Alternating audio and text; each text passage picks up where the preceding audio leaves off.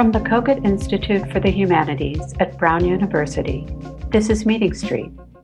I'm Amanda Anderson, the show's host and director of the Institute. The COVID 19 pandemic has cast light on forms of structural inequality, such as systemic racism and profound class inequities. Disability is another key area where forms of inequity and bias have been exposed during COVID, and issues around disability have arguably not received the full attention they deserve. Today, I will talk with two scholars who work in the cross disciplinary field of disability studies. We will explore how this vibrant field has contributed to thinking and activism on disability and how it might help us better respond to the current crisis. My first guest, Janet Lyon, works within the humanities and was trained as a scholar of literature. My second guest, Ashley Shew, works in the cross disciplinary field of science, technology, and society studies. In her work, she brings humanities methods to the study of technology and technological innovation, especially in the realm of medicine. These two interviews together show the deeply interdisciplinary and engaged character of disability studies. So let me first welcome Janet Lyon, an English professor at Penn State who has published important work on modernism, feminism, and disability. She also directs the Disability Studies program at Penn State. Janet, welcome to Meeting Street. Thank you so much, Amanda. I'm really glad to be here. So, you're a scholar of modernist literature, 20th century literature, who wrote an influential book, Manifestos in 20th Century artistic and political movements, with particular emphasis on feminism. What brought you to disability studies? Well, it was a very personal event, which is uh, that I, in 1991, had a child with Down syndrome. And it changed everything in my world, it changed my social being, it changed my intellectual being, it changed my spiritual being. Um, I was, you know, early in my career and all settled in and had a, a previous child and pretty much thought I knew everything. Um, which, you know, once that happens, you're in trouble. When, when Jamie was born, literally everything changed. I, I, I felt like a giant curtain rose in front of me and all of a sudden i saw the actual world. I saw how huge the world was. I saw how limited my own views had been my own experiences. I came into a wholly different understanding of embodiment and mindedness and human value and potential and generativity. All of the things that normic culture tends to shut down around an image or model of what counts as the correct way to be embodied or minded. And when that happened, I realized that my entire intellectual bearings had to shift. I had kind of been prepared intellectually for this this kind of shift uh, because of my work in feminism, which of course you know challenges uh, ideological givens about value and embodiedness. And, and also, you know, with my studies of critical race theory, uh, which posed similar challenges to um, a kind of status quo of value. But having Jamie showed for me, for myself, the reach of what was in front of me socially and intellectually that um, I could move into with great joy. Thank you for sharing that incredibly powerful story. And it's such an interesting intellectual and, and personal journey. Can you share with our audience your perspective on the history of disability studies within the university? When and how did it develop?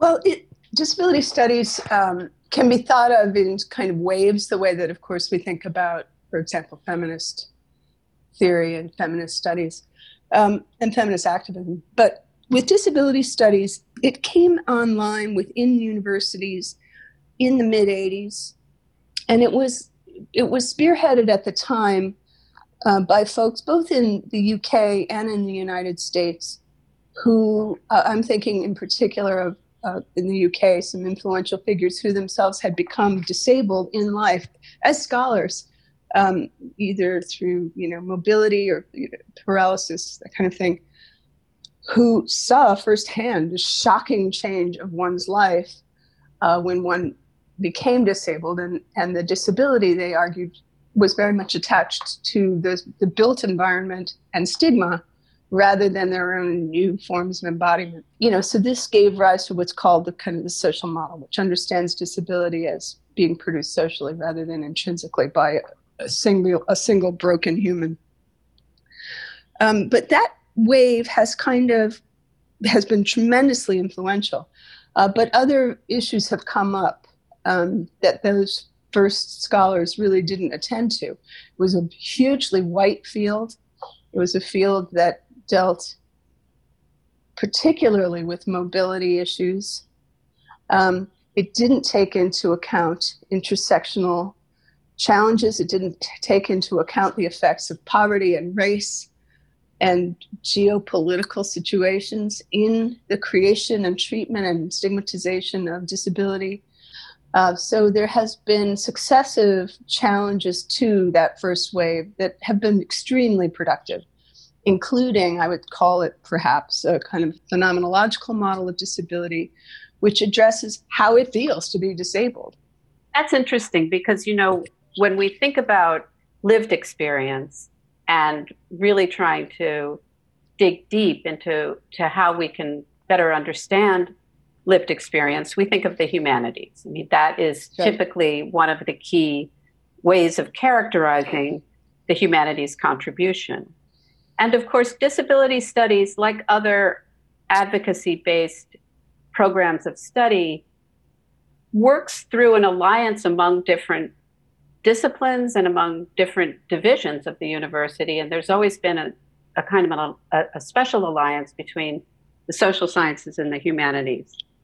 But I'm curious to hear you talk just a little bit more about what precisely you think the humanities brings to the table in the case of disability studies, um, in addition to this notion of lived experience. That's a great question, and I and I want to kind of quote you back to yourself from a TEDx talk that you gave, in which you said that the the humanities does not directly impart value, but rather promotes the clarification of value. And I think that that is key to understanding the relationship between the humanities and disability studies. As you say, if the humanities is dedicated to um, the clarification of value and has not thought about disability in that in that action towards clarification, then disability is not, is not a part of whatever value gets clarified. Uh, let me start with history. Up until very recently, disability has not been a part of the, the records of history at all, except as a kind of perhaps an individual moment of somebody becoming disabled. When in fact, the history of disability underwrites the last 300 years. It underwrites anything that we have to think about biopower. It underwrites anything we have to think about how government functions, about who counts as human, as, about what rights are, about what, you know, being uh, non compos mentis or compos mentis. All of these, all of our structures depend upon, for the most part, a negative valuing of disability. As a, a very re- well regarded historian of disability once said, disability has a history, and it is a history worth studying. Not because it's, of course, extremely interesting and important on its own, but it is interwoven into everything we think and say about ourselves as people, nationally, internationally, uh, and to have it dissolved into the edges of that fabric is to completely misrepresent how we, as a national people, as an international people, have moved forward. Same is true with literary study.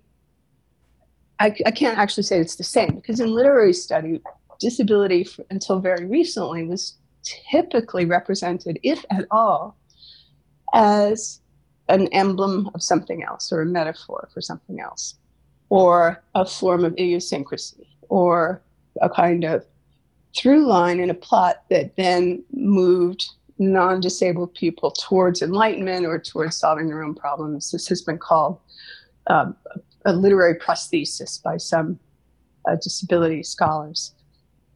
Let's turn to the to the current context of, of the COVID-19 pandemic. Issues surrounding disability have become an important topic of discussion during the pandemic. What do you think are the most pressing issues facing people with disabilities in the current health crisis? Boy, yeah, that's huge. Um, I want to just say that I don't identify as disabled. So, what I am going to say here is drawn from my participation in kind of robust uh, social media conversations. Um, I will say that one kind of mortal concern has been the question of the allocation of resources during the pandemic. Uh, people with COVID 19 who have so called underlying conditions, and this somehow um, diminishes the importance and value of treating people with disabilities as one would treat anyone medically. So there has been a really chilling effect of stories in which people have been denied medical care because non disabled people are seen to be more worthy of medical care when resources are scarce. That's terrifying. That's immoral. That's illegal. This is linked to discussion of quality of life. And believe me, quality, you know, when people start talking about quality of life, you're in trouble. Who is to judge anyone's quality of life based on a diagnosis?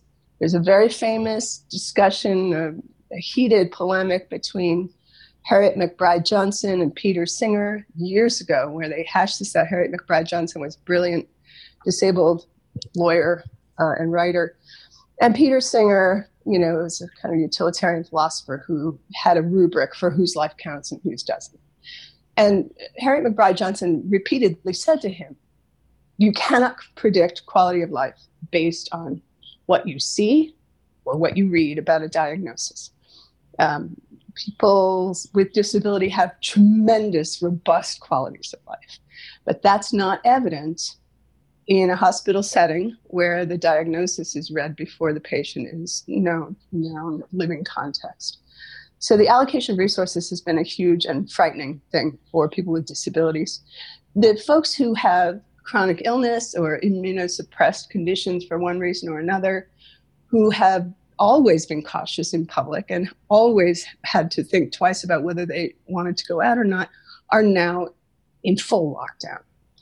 This is a tremendous burden. There's all kinds of depression and anxiety around the fact that the pandemic has has you know sort of boxed their world in even more.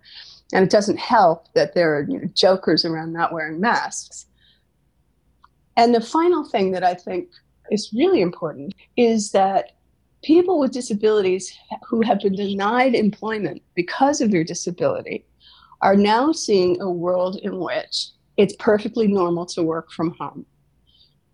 Folks with disabilities who have who have applied for jobs and said, I can do this, can I just do it at home? No, no, you can't do it at home. It's not part of our corporate model. We need to be here, we need to be a team. Guess what? That wasn't true it's clear that everyone has now been given disability accommodations that were denied to disabled people according to you know extant business models uh, you know let's turn for a moment to your role as a teacher because you are a very experienced and popular teacher and you direct a disability studies program at a major state university penn state what have you learned from students in the disability program you direct or from student disability activists? Yeah, it's been really great. I teach a course called Introduction to Disability in the Humanities. People take that class because they they want to learn about disability or they think they know about disability or they have a disability themselves or they have someone in their family who is disabled or they worked for best buddies in high school or you know so there's just a very very eclectic room And so it's usually composed of students who, you know, are sort of interested. And about three weeks into the class, you can watch the conversion take place. You can just see light bulbs going up over their heads. Like, oh my God, you know, they have this profound shift, not unlike the shift that I had when I had Jamie, uh, where they suddenly see disability everywhere, the implications of disability everywhere. And, you know, kids these days are very much inclined towards social justice and they see the social justice implications of disability problematics. And they start proselytizing to their friends and they are th- really excited. And many of them go on to minor in disability studies. Many of them go on to work with disability in mind in their professions. Then we have students who are themselves disabled or who have a, a very close connection to people with disabilities. And some of those students have never had the language before to speak about their disabilities, about the forms of um, inaccessibility that they've had to deal with, about even like dis- disability pride, not having had a context in which to really think about their disability as a site of creativity and generativity rather than as a site of stigma or, or just pain in the acidness. Sorry, that's not a word. Um,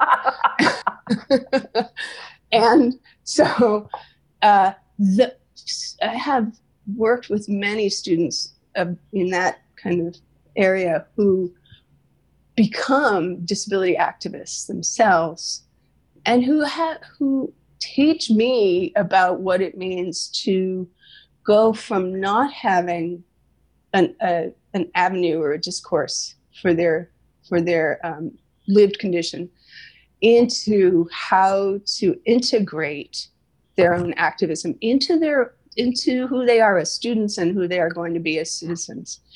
Let's turn to your own current scholarship. You are writing a book about the part played by disability in modernist literature with a particular emphasis on intellectual disability. Can you share with us some of the findings or aims of your work? What are you hoping to contribute to scholarship on modernism and work on disability through this project? You know, I have been a, a big fan of modernism my whole scholarly life. And in part, it has been even before my conversion to thinking about disability.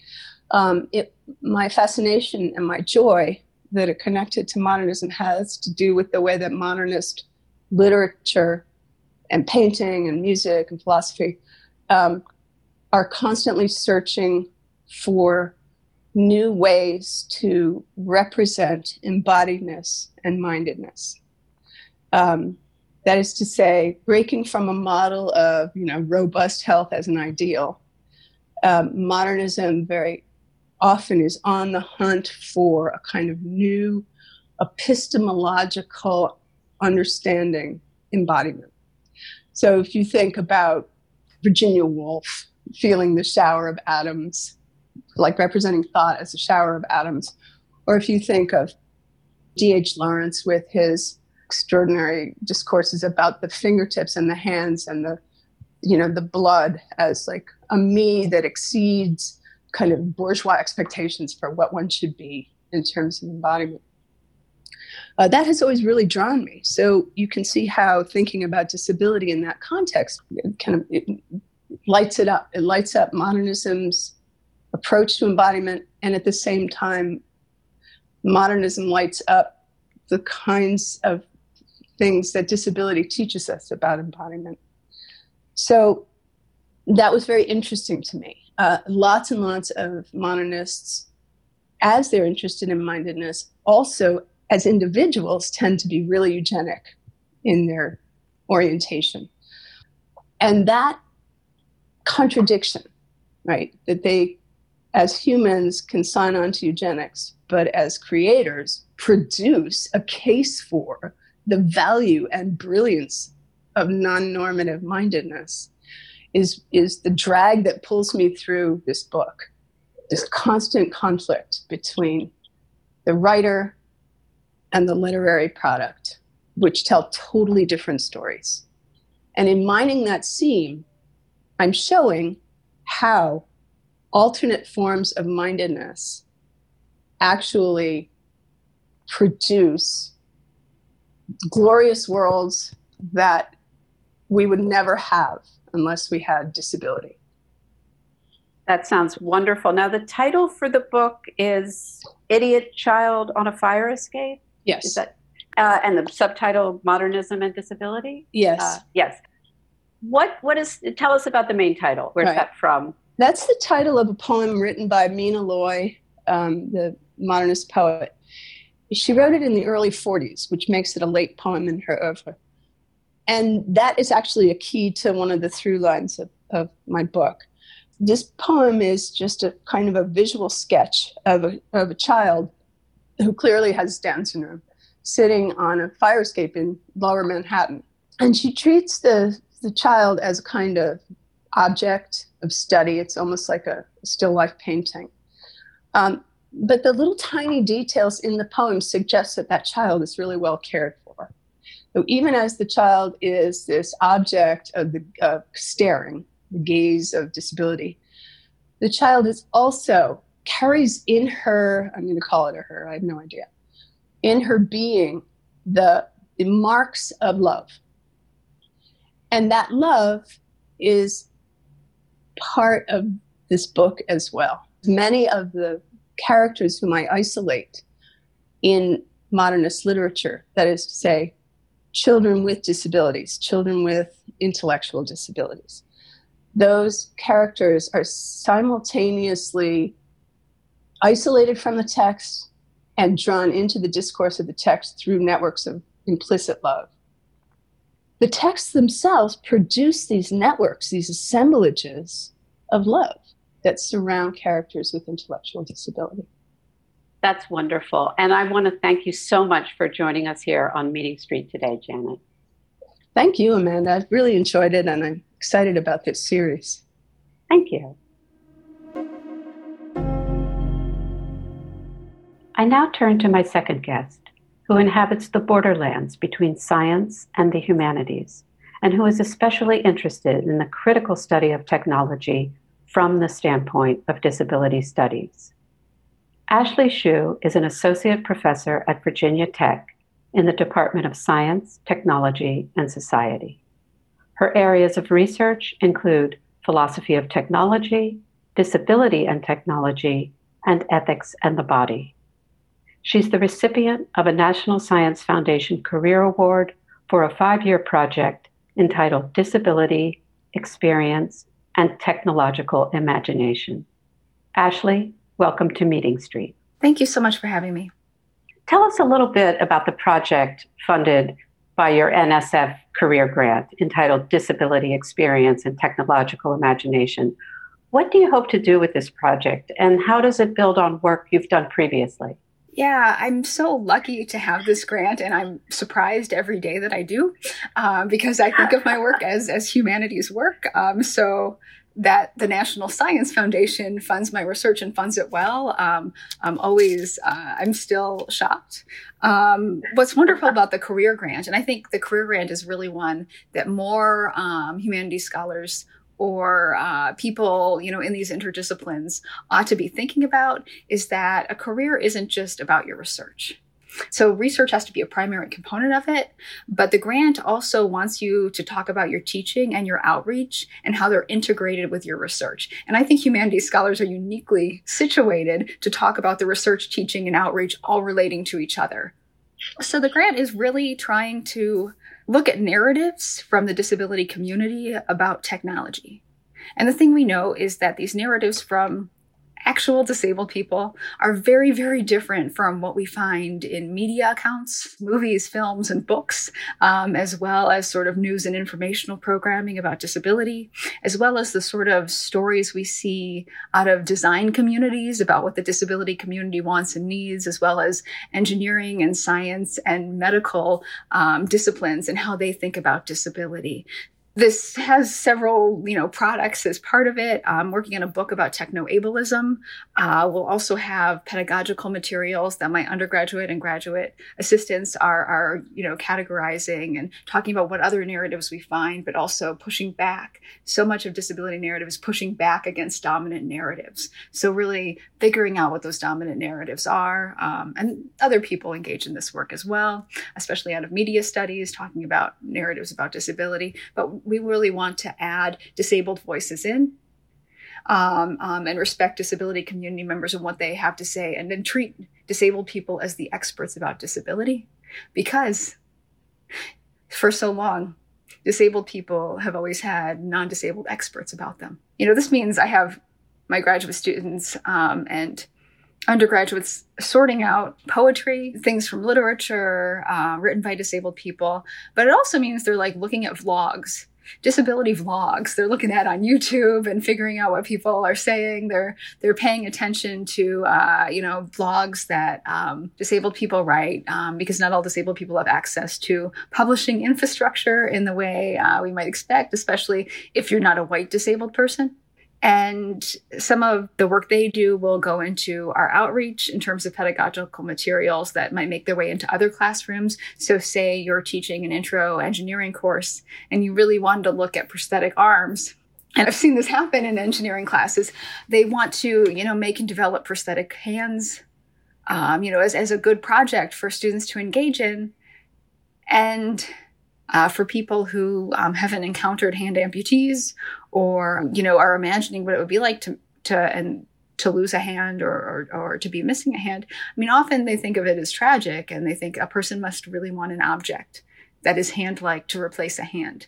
That's not true for a lot of arm amputees, right? Like what we find is, you know, people like a bicycle arm so that they can ride a bicycle, right? Like something that grips to even you out so that you can turn a bicycle, you know, a little more easily than you can if if, if you're if you're not using a prosthetic arm.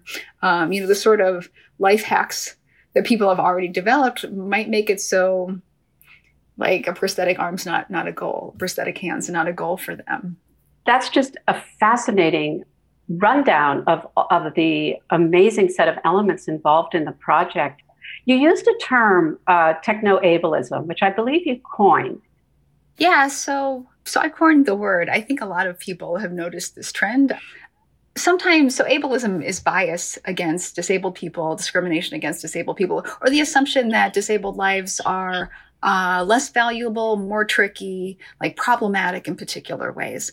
Um, so techno-ableism is the idea that sometimes, sometimes when people are making things for disabled people, they think they're being helpful and they think they are empowering disabled people when all of their rhetoric points to disability itself as as a problem right?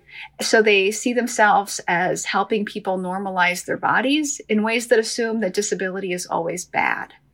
That you should try to be as normal as possible gets reiterated in this technological narrative that the engineers are telling themselves that, uh, or the designers are, are thinking about. And this can be really hard to encounter as a disabled person or a newly disabled person as you're trying to um, adapt um, or if you're just, you know, if you're disabled from earlier in your life, like just having an average normal life, right? If people are always encountering you as an object to fix, that tells you what they think about disability, even though they're using the rhetoric of, we're going to empower disabled people by giving them the appropriate tools.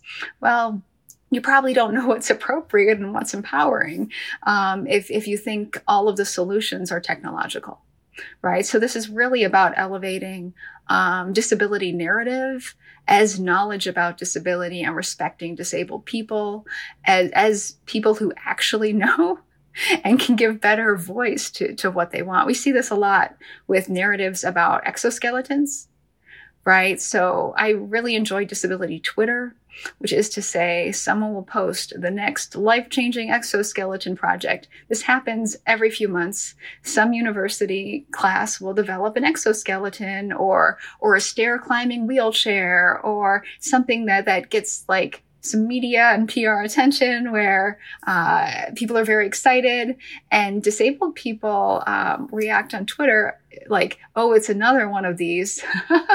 like they think they've done something new. Um, but also, a lot of wheelchair users uh, don't necessarily want an exoskeleton, right? Exoskeletons seem like the solution if what you think is as a problem is a disabled person's body and not our infrastructure.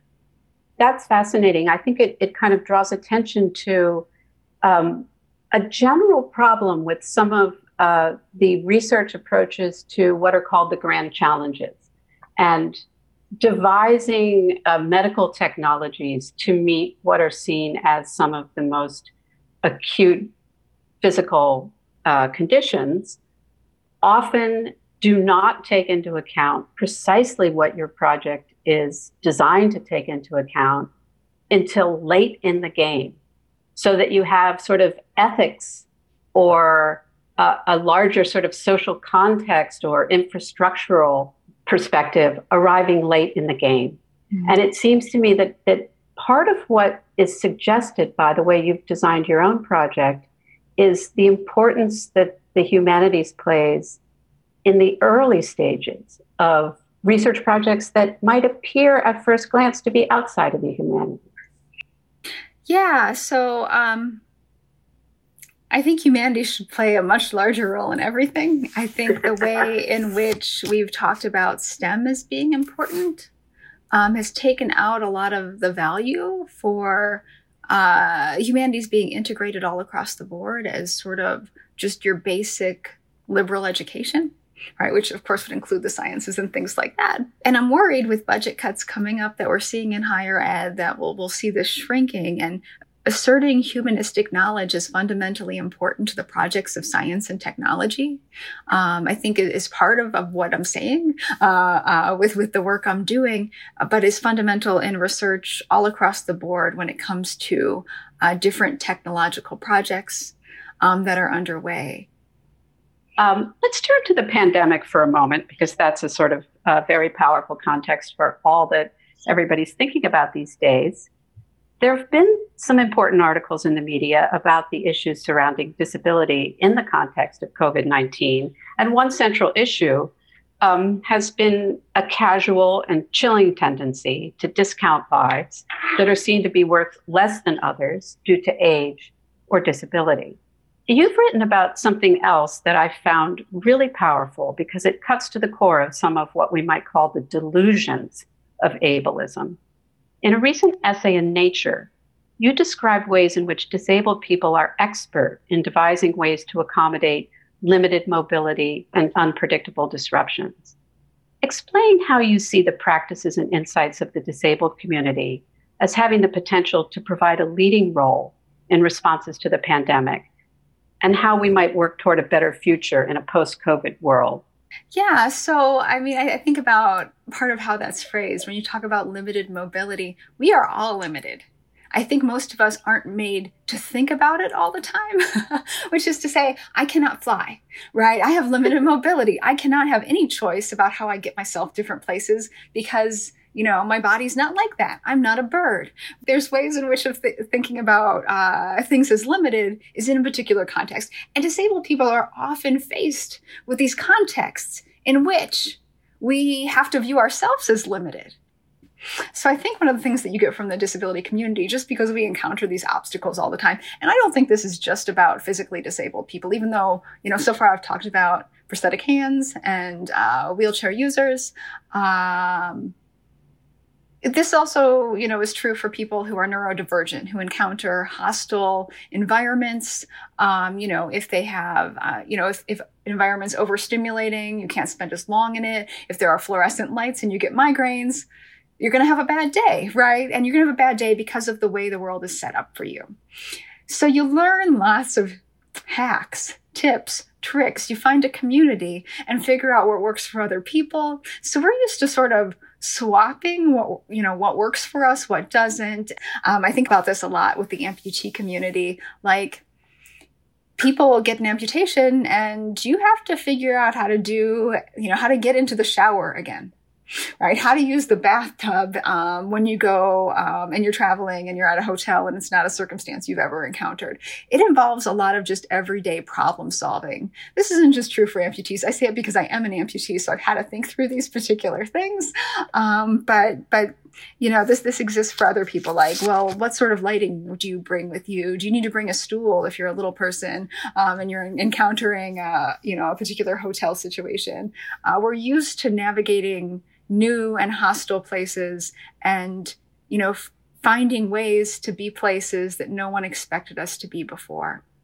So much of what you're saying about um, the kinds of experiences that have honed um, the strategic uh, and, um, you know, kind of self care skills of the disabled community would be so well used in all the task forces that universities are appointing right now to deal not only with the current crisis, but the expectation of an ongoing and continued crisis. And it just seems to me that everything that you've just said is a very strong argument for bringing people from the disabled community into the planning for uh, the current crisis and what faces us uh, in the future.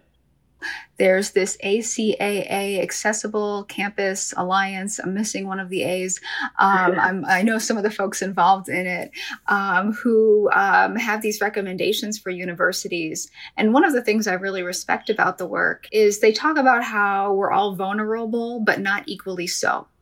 So, particularly when talking about COVID 19, and this relates back to the casual and chilling tendency to discount lives that are seen as worth less.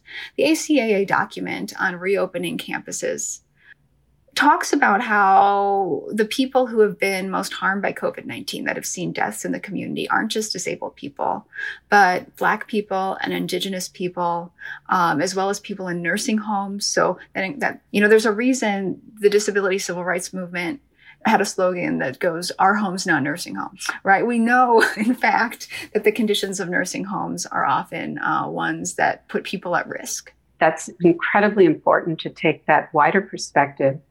You know, as a last uh, question, I, would just like to, to um, explore another concept that, that's been very important to you crip time. And I think that, you know, part of the insight that people with disabilities bring to their response to the pandemic has to do with a kind of expansive and adaptive and also sometimes estranging uh, experience of time. Now, many people in the context of the pandemic have said, boy, time seems really weird right now. I never know what day it is. Sometimes I even forget what season it is. And people remark that, but there's been this concept at play in the disability community crip time. Maybe you could just say a little bit about it and why and how it resonates with some of the uh, experiences within the pandemic at the current time. Yeah, I love crip time. Alison Kafer and Ellen Samuels have developed a lot of work on it, but I love that we have this term. And crip is, of course, a play on the word cripple disabled people are reclaiming the word crip like the word queer. Um, so crip is this word that we sometimes use in prideful ways now, right? That we've reclaimed this. And yeah, it's crip time. You know, crip time really speaks to the fact that our lives don't always feel linear in terms of time.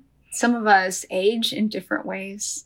Um, some of us experience, you know, hospitalizations and disruptions. And if you've ever spent any extended period of time in a hospital, um, time feels weird there too. So that that experience of hospitalization and time, but just being out in the community and your body being read as older than it is because of the technologies you use. And a lot of times we talk about crip time in very joyful ways right? And then that and i really you know i, I don't want to say that being disabled is the best all the time but being non-disabled is not you know the best all the time either. So i, I wouldn't make that assumption about anyone.